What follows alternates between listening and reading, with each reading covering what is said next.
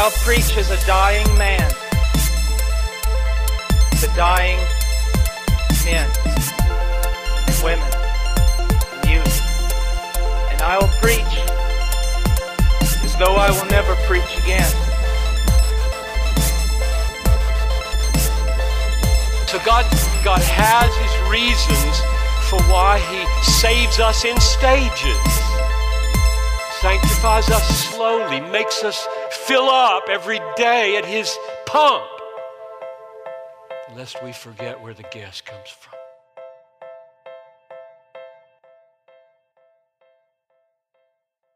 Welcome to Follow Me to Heaven, where God's Word is truth and your questions matter. So, we've been in Ephesians, and we're in Ephesians chapter 3. We're going to be touching on verses 7 through 9 today. 7 through 9 of chapter 3 of Ephesians.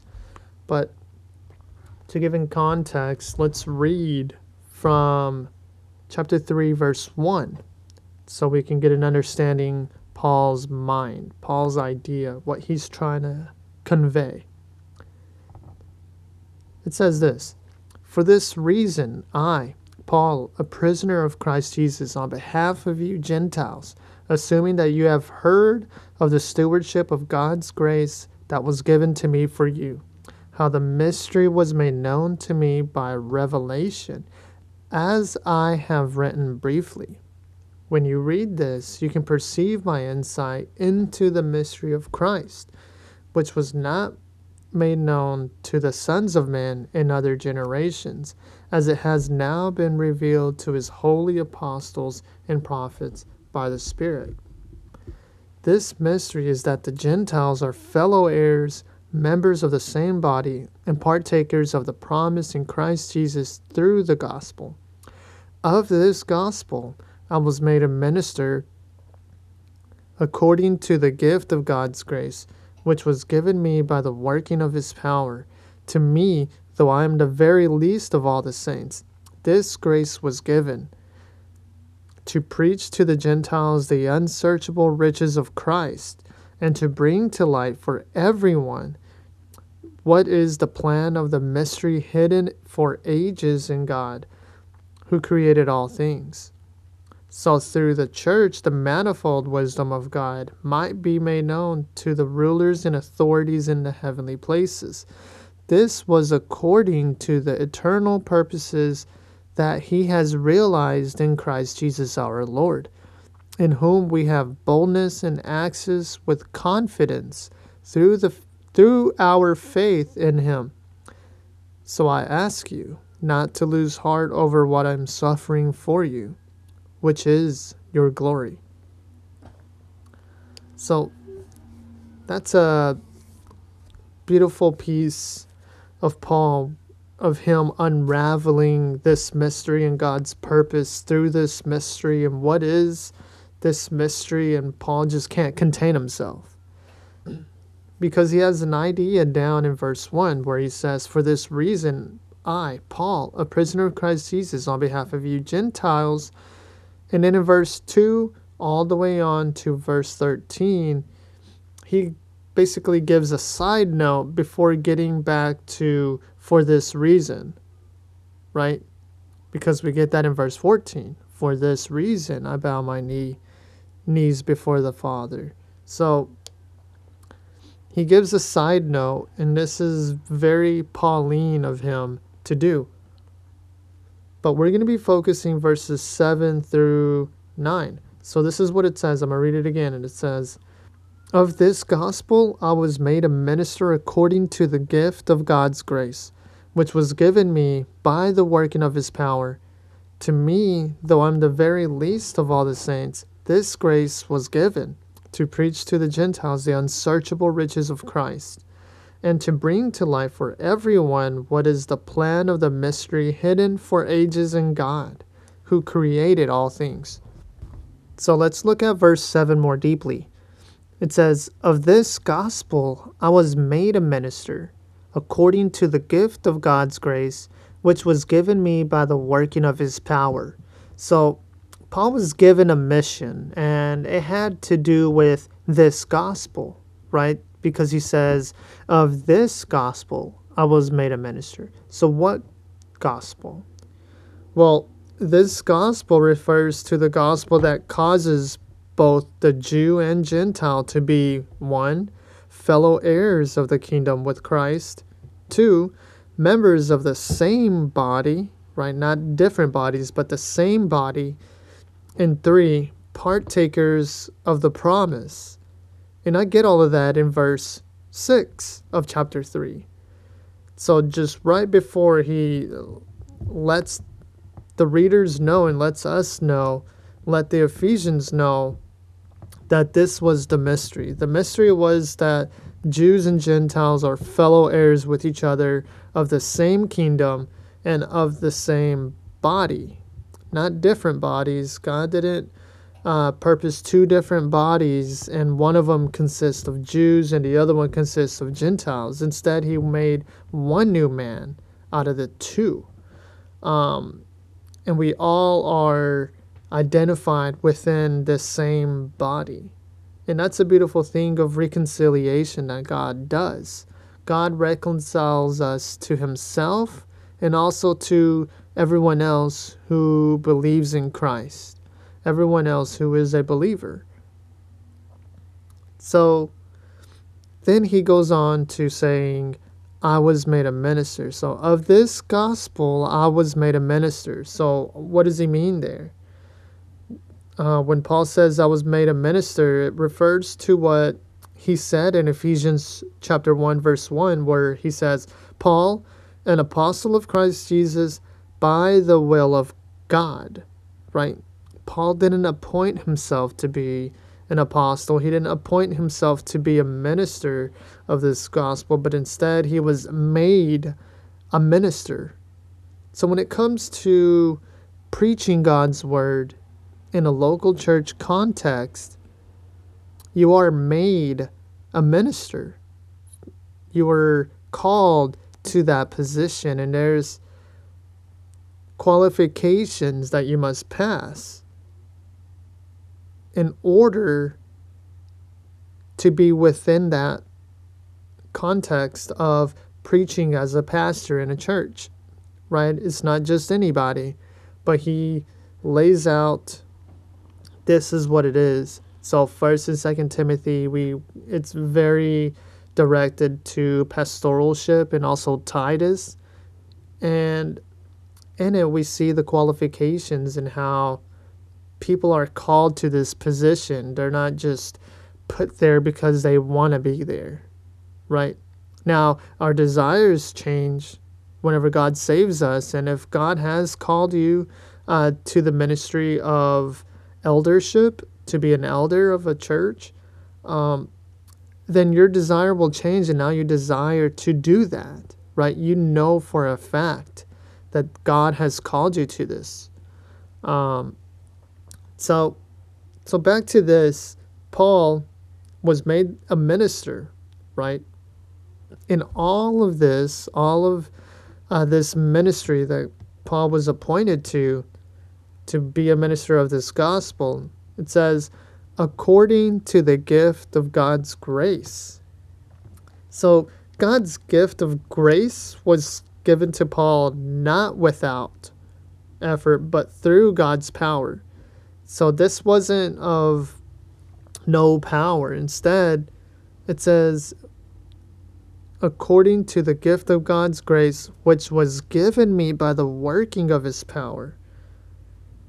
Right? So, what is working of his power?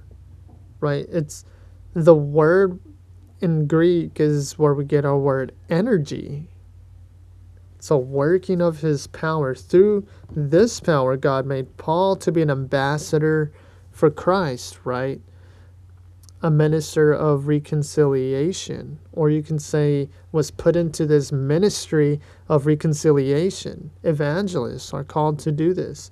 All believers, in one way or another, are ambassadors for Christ.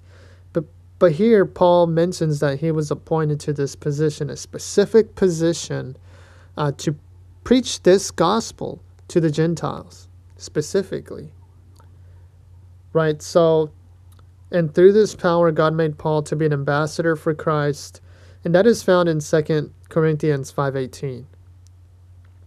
By giving him the privilege to pro- proclaim the gospel. So being able to give this gospel, to give this good news, it is a privilege to be able to do that. Right? And not just any good news, but this is the good news of Jesus Christ or the gospel of Jesus Christ. So, do you treat it as such?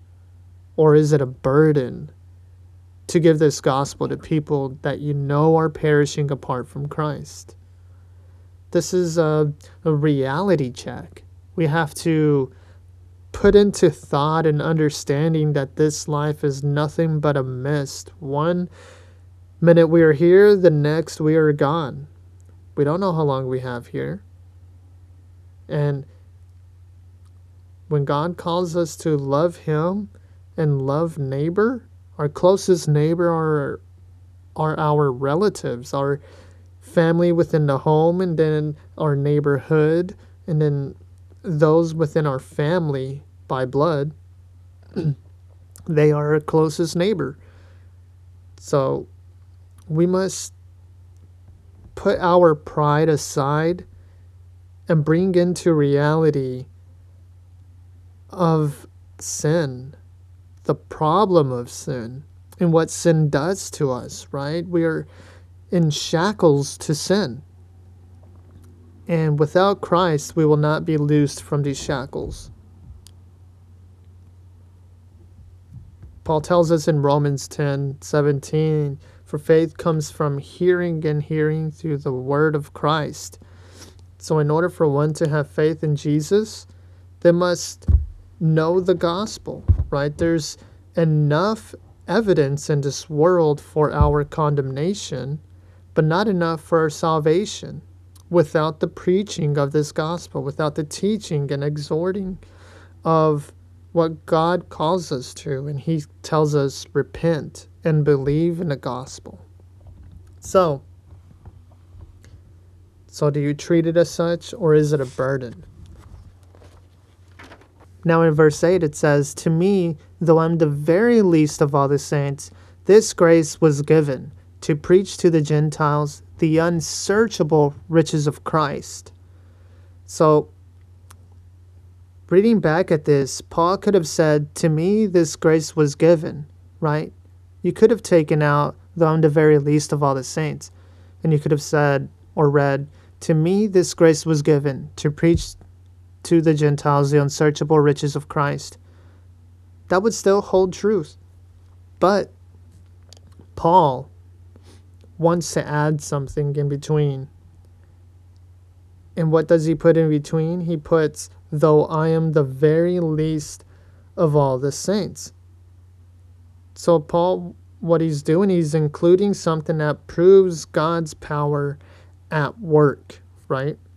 God's power is not passive, but it's at work, working within us. The Holy Spirit is weaving through and humbling us, right?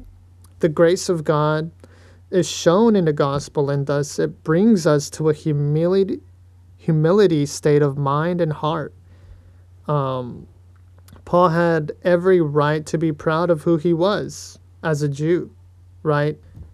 He mentions that he's a Hebrew of Hebrews. He was of the tribe of Benjamin. Let me just read this to you Philippians 3, verse 4.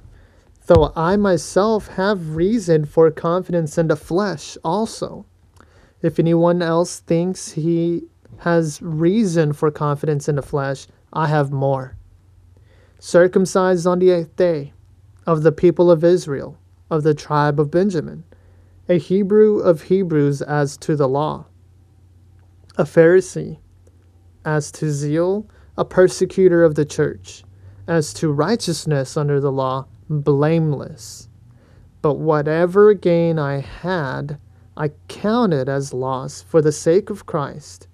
Indeed, I count everything as loss because of the surpassing worth of knowing Christ Jesus my Lord. So, why does he count all of this as loss? Well, it's because of the surpassing worth, right? Surpassing worth of knowing Jesus Christ, of knowing Christ Jesus. So, how many of you can say that? How many of you can basically lay aside all of your achievements and count it as loss, not care about it, because what you care the most is to know God and know God fully, completely. Right? Scripture tells us that in Christ is hidden all knowledge and wisdom. And then in the Old Testament, we are told that the fear of the Lord is the beginning of knowledge. Fools despise wisdom and instruction. So we are to fear the Lord, and through this fear of the Lord, we begin to understand because we gain knowledge, we gain wisdom. And then we start understanding that all of this knowledge and wisdom is hidden in Christ. So Christ reveals to us what has been hidden. Christ brings to light, enlightens us uh, with the truth. And Jesus says, I am the way and the truth and the life. And no man comes to the Father but through me. So, yeah, Paul had every right to boast. But what does he do? He lets us know that God is at work in him by showing his humility, by saying, Though I am the very least of all the saints. So, again, this is what the gospel does the true gospel, the real gospel. Not that there's another, because all of those are false gospels, those are fakes. The real one is what's shown in Scripture of Jesus Christ and what he has done for us. See, Jesus has come to save his people from their sins. So, all of us who put our faith in Christ and have repented of our sins, this is the Jesus that we are to believe in. The God in the flesh, it says in John, right? He took on flesh and dwelt among us. He's the eternal word that does not pass. So, what God does through this he and what Paul is showing here is that God humbles us uh, when this grace is given to us. This gospel, whenever we receive it, right? It humbles us. And that's what God does because God gives grace to the humble. Right? To the proud, he turns his back on. If you're prideful, there's no room for grace as well. You are to set aside your pride in order for God's grace to be given to you because God opposes the proud but gives grace to the humble. And then if we keep reading, it says, To me, though I'm the very least of all the saints, this grace was given to preach to the Gentiles the unsearchable riches of Christ. So whenever he uses the word the unsearchable, he uses a word in Greek that is Greek to me.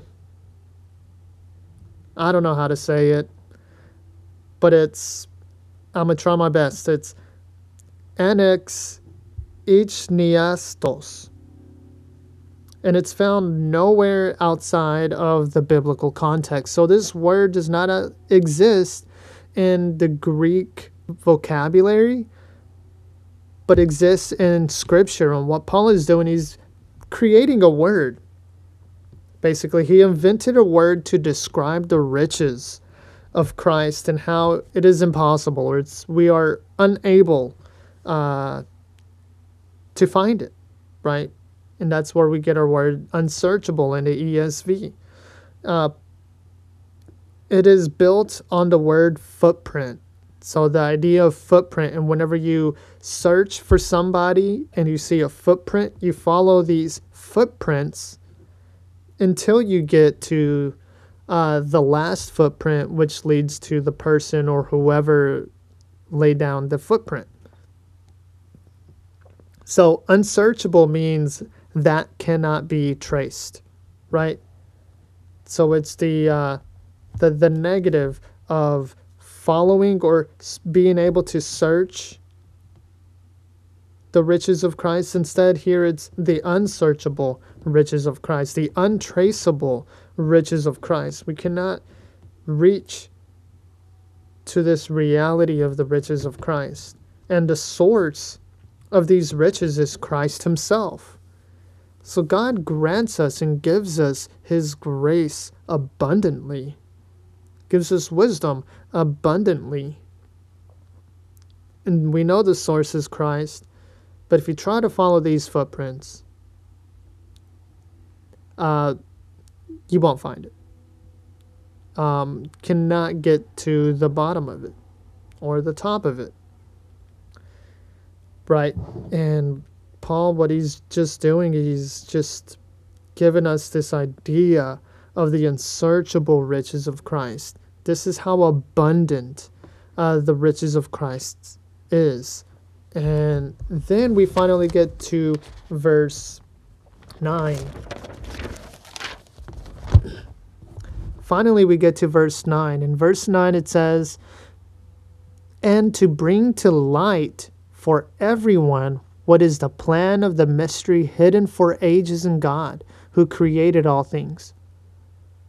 So finally, Paul gets to, and to bring to light, right? So this word light, it's the Greek word is photizo, and he uses the same word in verse 118 where Paul prays uh, that the hearts may be enlightened. The word enlightened is the same word, photizo, but here to bring to light, photizo, uh, for everyone, what is the plan of the mystery. So, what Paul is doing here is he is bringing to light to us that he is called to this specific ministry, and this ministry is to bring to light for who? For the Ephesians? Well, it says for everyone. What is the plan of the mystery? Hidden for ages in God. So, what Paul does is he brings to light that his words are so true that it will hold its strength even till now. We are reading this, and God's word is relevant. So, yeah, Paul could have said you and speaking to those in Ephesus only, but instead he says everyone. God's word is relevant always. And as we are reading Paul's letter, this is God's word. Right? 2 Timothy 3:16, we get that all scripture is God breathed. And right here, Ephesians is scripture. And that's why Paul, he lets us know earlier in Ephesians, whenever he says how the mystery was made known to me by revelation, and as I have written briefly. So, Paul is unraveling this mystery to us, to the Ephesians, and he's saying, This is the mystery whenever there's something that was hidden for some time and now whenever we read Paul's letter we understand what the mystery is. What God is doing is he is bringing to light what was hidden. And it says what is the plan of the mystery hidden for ages in God? So this plan is not some foreknowledge of God that he at one time started planning it out. And then he says, finally, I got it. I got the plan. No, this plan of the mystery was ha- hidden in eight, four ages in God. So this plan wasn't just out of the blue. God had to create it, come up with it, but instead it's been the same plan, plan A right? There's no plan B or C or D. plan A. And it says, for ages in God, which God? The one who created all things. It says, for ages in God who created all things. So, Paul, again, letting us know who had this plan of mystery that was hidden in him. Well, it was the creator of the universe, God Himself, the sovereign God. That's basically what He is doing. The one who is in complete control, who created all things. This was a plan that was in Him, hidden for ages, but now revealed. Praise God uh, for this gospel and for reconciling the Gentiles and the Jews together into one body, the same body. And all of this was for the glory of God. So, to end this, do you understand the implications of this gospel and what God commands of us now that we have been revealed, have been enlightened, have been brought to light this mystery. If you have truly understood the gospel and truly understood uh, the nature you were in before Christ or apart from Christ, then put yourself in the shoes of everyone else who is apart from Christ. Now, don't you want to evangelize to them? Don't you want to share the good news to them and let them know there is hope? We have sinned against a holy and righteous God who is just perfectly. Therefore, he has to commence his judgment on all of those who sinned against him. And his judgment is hell forever. That is the jail cell of where everyone goes who has sinned and has not repented from it and trusted in Jesus alone for salvation. With that understanding, don't you want to tell people about it? So I encourage y'all, those who are listening to this, that you make an effort to share this gospel, to give this gospel, to be able to uh, tell people the truth that there is hope in Christ. And there's a reason why he is called the Savior, right? He saved us from what? Right?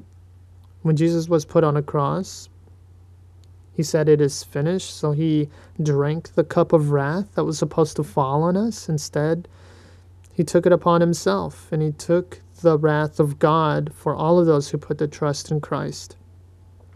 That's what Jesus saved us from. He saved us from sin and death and the judgment of God. So now this should bring us uh, to worship God truly. This is Follow Me to Heaven with Jonathan Romero.